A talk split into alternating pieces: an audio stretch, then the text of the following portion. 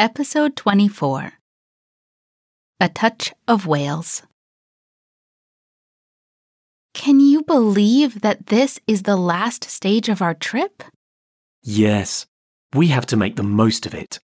I'm glad Wales was included in our tour. Me too. The landscapes are just fantastic. Look at those colours.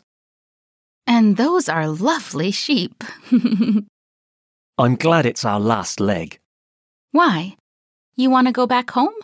Already? I would have loved to keep on traveling for a few more weeks. We had to take another boat to come here. True. You won't have to take any more now. That's over. That's good news. What is our plan for Wales? Okay, let's see. First, Anglesey. Isn't that an island? No boats, I hope. Don't worry, I'll be fine. There's a bridge. Okay. And then? We'll visit a copper mine from the Bronze Age, and then we'll take the bus and go down to Aberystwyth.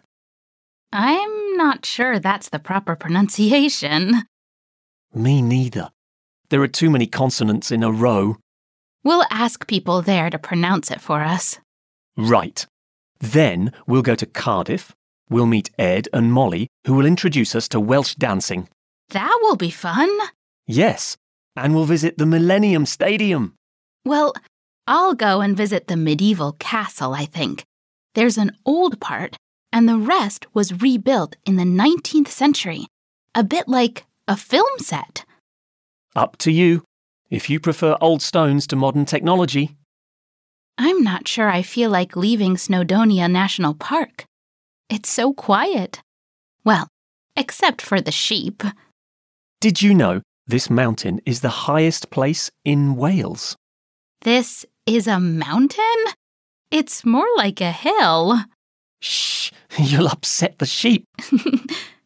Let's relax and enjoy our last leg. You're right. We have had to visit so many places, write so many blog posts, and meet so many people. Yes, that was definitely the best part of our trip. Meeting young people our age and finding out about them, their dreams, and their everyday life. Yes, yes, Bob. It was very nice meeting you too. True, but Bob's conversation is a bit monotonous. Ready to speak? Play with a friend. What do you have to do in your everyday life?